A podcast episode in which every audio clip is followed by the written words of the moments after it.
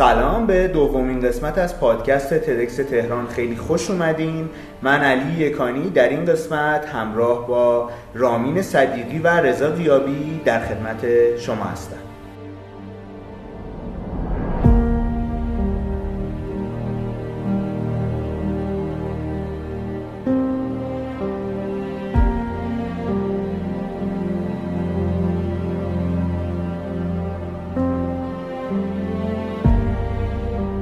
خب خیلی خوشحالم که تو این اپیزود همراه شما عزیزان و شنوندگان پادکست ترکس تهران هستم.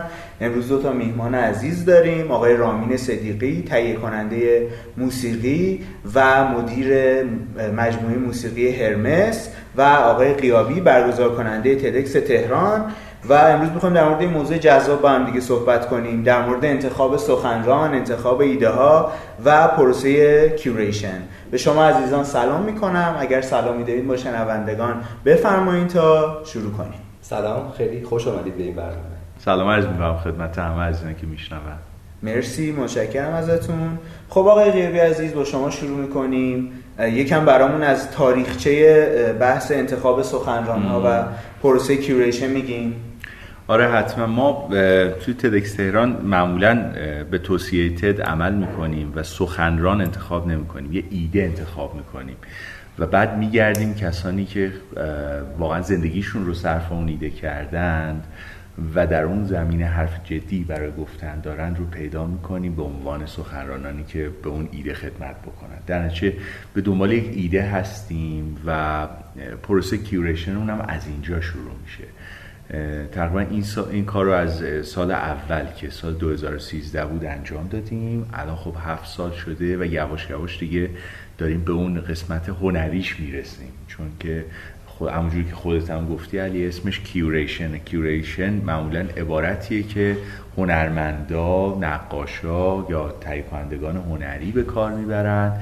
دلیلش تعامل با هنرمندان دیگر هستش. و اون تعامل با هنرمندانه که ارزش داره. برای ما تعامل با سخنرانامون مثل یک هنر میمونه چون علم نیستش واقعا و ساینس نیستش. به همین دلیل میایم یک ایده رو یه تم فکری به عنوان تم خود رویداد انتخاب می‌کنیم. زیر مجموعه اون یک ایده رو میپذیریم اون ایده رو پرورش میدیم و بعد می‌بینیم که چقدر واقعا سخنران می‌تونه با اون ارتباط کامل برقرار بکنه. بعد دیگه سخنران ها ما رو به خود با خودشون به دنیاهای خودشون می‌برن. و برای ما تعریف می‌کنن. مثل همین کیسی که شما الان انتخاب کردین که چقدر مناسب انتخاب کردین. چون یکی از هیجان انگیزترین کیسایی بود که من تجربه کردم. حتما همینطوره. حتما راجع به صحبت خواهیم کرد. خب بیایم از مرحله صفرش یه جورایی شروع بکنیم. خیلی ها از من می‌پرسن و احتمالا از خود شما همه بچه‌ای که حالا توی TEDx تهران فعال هستن. که اصلا چطور میشه سخنران شد؟ آیا اینجوریه که مثلا شما انتخاب می‌کنید افراد اونا شما رو انتخاب می‌کنن؟ این process ش به چه شکله؟ خب تو سال اول ما از network خودمون دوروریامون و اون کسانی که بهشون به عنوان تدکس تهران اطمینان داشتیم شروع کردیم و از اونا خواهش کردیم که بهترین کسانی که صاحب ایده هستن رو به ما معرفی کنن. تو سالهای بعد هر گذشت کانال های عمومی تری رو باز کردیم. مثل شبکه های اجتماعی مثل وبسایتمون. اما همچنان تجربه داره به ما نشون میده که conversion rate کسانی که باز از طریق وبسایت اینا دارن اقدام می‌کنن هنوز کم هستش. و هنوز اون network خودمون سخنرانان پیشینمون اینها کسانی هستن که دقیق تر می‌تونن به ما سخنران معرفی بکنن. چون می‌دونن ما به دنبال دقیقا چی هستیم. پس بنابراین کانالایی که داریم social media ی تدکس تهران هستش وبسایت تدکس تهران هست می‌تونن nominate بکنن. هم می‌تونن خودشون رو nominate کنن هم کسی دیگری رو nominate بکنن.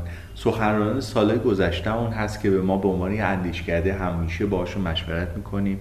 و ازشون می‌خوایم که به ما سخنران معرفی بکنن. و در این حال اون تدکس تهران brain trust هستش که واقعا به یک سری از مغزای ما اعتماد داریم و طبق یه پروگرامی همواره از اون دوستان سوال می‌کنیم نظرشون رو راجع به اینکه ترندهای آخر جامعه چی هست می‌پرسیم و اینکه چه کسایی می‌تونن بهتر اون ترندها رو بر ما بشکافن و ایده های ارزشمند تو اون به ما بدن. بسیار عالی. خب یکی از اولین کسانی که در واقع تاک داشتن توی تدکس تهران آقای صدیقی بودن. آقای صدیقی عزیز برای من جالبه که بدونم این موضوع از اون ور چطور برای شما شروع شد؟ یعنی از کی متوجه شدید که در واقع همچین ایونتی وجود داره و قرار شما جز سخنرانانش باشین؟ اگه اشتباه نکنم فکر کنم حدود 6 7 ماه قبل از تدکس تهران اون سال بود که خب من و رضا همدیگر از قبلا همکاری کوچیکی با هم داشتیم برای هم همدیگر میشناختیم. و رضا در واقع سراغ من اومد و این طرح پیشنهاد کرد که توی اون دوره از تدکس منم شرکت بکنم. منم استقبال کردم. خیلی برام جذاب بود. و تو اون دوره 6 7 ماهه تا اینکه این ایده شکل بگیره. چون به حال آقای غیابی می‌دونست که برای چی سراغ من اومده. منم می‌دونستم قاعدتا با چی تحویلشون بدم. ولی اینکه حالا این در قالب یک رویداد زنده ای باشه که بتونه دیگران رو هم یا حالا جذب خودش بکنه یا بهشون یک چیزی اضافه بکنه به تجربه هاشون به معلوماتشون یا به علایقشون. این اون بخشی بودش که تو این دوره کیوریشنی که حالا رضا با آدمای دیگه ای رم کرد با منم طی شد. این ایده که حالا برای من اسمش بود شوق من شغل منه.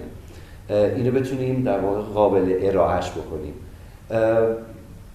این بخش از کیوریشن خب حالا من بی تجربه نبودم در سخنرانی. ما قرار نبودش که تمرین سخنرانی کنیم. ما باید تمرین اینو می‌کردیم که در قالب اون محدودیت هایی که تدکس به شما پیشنهاد کرده که باید حتما رعایت بکنید تو اون قالب بتونید کماکان اون مفهوم رو منتقل بکنید. بله.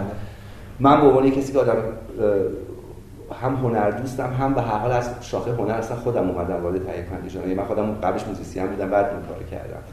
برای همین تو بخش خلاقه من خودم جز اون کسانی هم که اعتقاد دارم که کار خلاقه بدون محدودیت انجام نمیشه اصلا. یعنی شما اگر انتهای خلاقیت رو باز بذارید با هیچ چیزی چارچوب براش درست نکنید شما تا ابد می‌تونید در فرایند خلاقیت خودتون گیر بکنید. برای همین خب تدکس محدودیت هایی داره که از سالها تجربه هم اومده. همون اصلا 18 دقیقه به نظر من یک اتفاق خیلی مهمه که شما رو محدود می‌کنه. مدل ماشین CNC کار می‌کنه دیگه. یعنی شما باید یک چیز بزرگی رو حالا اینقدر کوچیکش بکنید و کماکان همون چیز بمونه. این برای من خودش چالش خب خیلی مهم بود. چون من که می‌دونستم می‌خوام چی بگم. رضا می‌دونست برای چی من انتخاب شدم. ولی حالا من اینو چطوری بتونم ارائه بکنم که گیرنده اون سخنرانی بفهمه اصلا داستان چیه. این برای من خب خیلی اتفاق جالبی بود و ما جلسات هفتگی داشتیم با هم دیگه. در واقع یک ظرف خیلی بزرگی بودش که ما شروع کردیم اینو حرسش کردن تا به یک گیاه شکیلی برسه که حالا این گیاه قابل کادو دادن باشه تو اون مراسم. این خب برای من خیلی جذاب بود. به خصوص اینکه کسی که یک کاری رو می‌کنه و شاید یه عمری رو برای خودش توش در واقع صرف کرده آنچنان بهش وصله و آنچنان شیفتش میشه که تمام جزئیاتش برای خودشون خاطر است یا براش جذابه. فکر می‌کنه که باید همه اینا رو به دیگران منتقل بکنه. اینکه curator اینجا بیاد و به عنوان یک شخص سوم بین من و اون اتفاقی که به من وصله در این مثلث عشقی جدید بتونه بیطرفانه بدون که بخواد اون کار رو یا تحقیر بکنه یا از بین ببرتش بتونه این کار رو هدایت بکنه که کماکان optimum بمونه. این بله، خیلی تجربه خوبی بود. برای همین ما معاشرت کاری که با هم داشتیم تا روز در واقع برگزاری باعث شد که ما از یک چیز خیلی بزرگی کماکان زیر همون تیتر اون ایده قربال بکنیم و به یک بله. برنامه 17 18 دقیقه خیلی افکتیو پربازده برسیم. خب برای من جالبه که از جزئیات این جلسه ها بیشتر بدونم. یعنی دقیقا چطور میشه مثلا یه ایده بزرگ رو اصاره گیری کرد و حالا اون اصاره رو که دقیقا هیچ چیزی هم کم و کاس نداره دیگه ضربه به ایده اصلی وارد نشده. حالا تو 17 18 دقیقه یا کمتر ارائه داد. این برای شما چطور بود؟ برای من خیلی جذاب بود. مثل هر کاری در بعد به نظر من خوب بود و اینجا همین اتفاق افتاد که آدم خودش رو رها کنه اول. یعنی شما در ابتدای استارت کار خودتون رو تو این چارچوب ها واقع تنیده نکنید. بر همین ما از یه مقطع دیگه وقتی که گفتگوهامون به یه جای رسید که احساس کردیم خیلی خب سناریو در اومده. ما از A تا Z داستان می‌خوایم چیکار بکنیم؟ خب؟ حالا چاشنیات کار طبیعتا یه مقدار پولیش می‌شد ولی اصل استخونبندی در اومد. در اون اصل استخونبندی من یک متنی رو آماده کردم که این اولین بخش بود و سختترین بخش هم بود. برای اینکه حالا شما آن چیزهایی که برای خودتون خیلی بدیهیه رو باید حالا به یه شکلی نوشتاری یا حالا به یه شکلی بعدا قرار پریزنت بشه قابل فهمش بکنید. ولی اون چیز اولیه که ما انتخاب یعنی در واقع من تهیه کردم فکر کنم می‌شد یه برنامه مثل دوازده ساعته. خب؟ و اون بخش به نظر من به درستی هم رضا پافشاری نکرد. هم منم اصلا غرق بودم و اصلا بهش فکر نکردم. گذاشتیم رها این بره جلو. و همین چیزی در اومد که دوازده ساعت می‌تونست باشه دوازده شدم حرف بزنه. اونو حالا شروع کردیم به جزئیاتش فکر کردن چینشش رو درست کردن قربال کردن کوتاه کردن. آقا این حرف این جمله تو سه جای دیگه هم ترجیبنده یک چیز ایده هستش که اگر اون کسی که توی مثلا تدکس داره گوش می‌کنه. اگر اون جمله رو گرفته باشه دیگه سه تای دیگه مازاده. اگر اون رو نگرفته باشه سه بار دیگه هم بهش بگید باز نمی‌گیره. پس این در واقع سی ان سی وار در واقع میگه ما اینقدر تراش دادیم تراش دادیم تا از اون جسم صلب رسیدیم به یه چیزی که شکل داشت. چند ماهی طول کشید. شاید ما دوتا کمترین بخشی که دربارش نگران بودیم روش پرزنتیشن بود برای اون 18 دقیقه. چون حالا من تجربهش داشتم رضا این اطمینان خاطر داشت که من در واقع روسیاهش نمی کنم برای همین ما به اون شکل تمرین سخنرانی نداشتیم. ما فقط داستانمون این بودش که آن چیزی که محتوا قرار ارائه بشه به مطلوب ترین شکل در بیاد. متوجه هم چی میگین؟ و این در واقع اون قاره بزرگ تراش خورد تراش خورد تا به اون الماسی که دنبالش اون دوازده ساعت و به 17 18 دقیقه تونستین کارش بدین. آقای قیابی شما از تجربتون برای در واقع این همکاری بگین و حتما. چطور بوده. حتما. رام جون که داشتم می‌گفتن خیلی تو ذهنم خاطرات شیرینی از اون موقع اومد. خب خیلی جالبه که وقتی راجع به curation ما حرف می‌زنیم واقعا خیلی ها فکر می‌کنن مثلا ما توی این دوره فن بیان یاد میدیم به سخنرانان در صورتی که اولا این کار غلطه چون بله. شما اگر فن بیان به سخنران تد اکس تهران یاد بدی او رو تبدیل به یک شخصیت مصنوعی کردی در بهترین حالت که فرض کنیم حتی او بپذیره و انجام بده همچی کاری و ثانیا چون سخنرانان ما همه صاحب کاراکترهایی هستن که عمری صرف اون کاراکتر بله. کردن تا اون رو بسازن درست نیست که تو تو اون کاراکتر حتی بخوای دخل و تصرفی بکنی. پس بنابراین فرضت بر اینه که مخاطب نخبه تدکس تهران خودش به دنبال این کاراکتر هست که فرضمون هم درست بوده تا به امروز. اون نکته ای که رامین جون گفتن دقیقا درسته. ما در ابتدای کار خیلی آزادی برای خودمون قائل بودیم و اونجا نقش من به عنوان کیوریتور این بود که کنجکاو باشم. این بود که من بفهمم که واقعا چی بوده. تا اینکه رسیدیم به کلی موضوعات. سوال اینه چطور تو 20 سال زندگی یه آدم رو 30 سال زندگی یه آدم رو می‌تونی در 18 دقیقه بگی؟ پاسخ اینه که نمی‌تونی. بله. پاسخ اینه که هیچ وقت تو نمی‌تونی 20 سال از زندگی یه آدمی رو بگی. ولی تو می‌تونی چیکار کنی؟ می‌تونی یک نکته از اون 20 سال در بیاری و اون یک نکته رو اونقدر زیبا پرورش بدی که کنجکاوی رو در دیگران برانگیخته کنی تا در مورد دیگر برکات اون یه ایده فکر بکنن. درسته؟ پس بنابراین احتمالا ایدئال ترین حالت در سخنرانی های تدکس تهران این نیستش یا در سخنرانی رامین هم برای من همینطوری بود. این, این نبود که رامین همه چی رو بگه. چون نمی‌شد همه چی. شما وقتی همه چی رو میگی 60 سال مثلا 50 سال آره وقتی همه چی رو میگی در حقیقت هیچی رو نگفتی. ولی وقتی یک ایده دقیق داری میگی یک ایده دقیق رو در مورد صحبت می‌کنی اون هستش که میفهم پس با یه آزادی کاملی باز کردیم این رو و من اونجا واقعا کنجکاو بودم. و اگه curator واقعا براش جالب نباشه سخنرانش هیچ وقت نمی‌تونه به جایی برسه. می‌دونی؟ بعد از یه نقطه به بعد گفتیم خیلی خوب بیا مکتوب کنیم. آدم وقتی مکتوب می‌کنه مجبوره به موضوع فکر کنه و مجبور استراکچرد فکر بکنه. در نتیجه اینو به پاراگراف ها قسمت های مختلف تقسیم کردیم.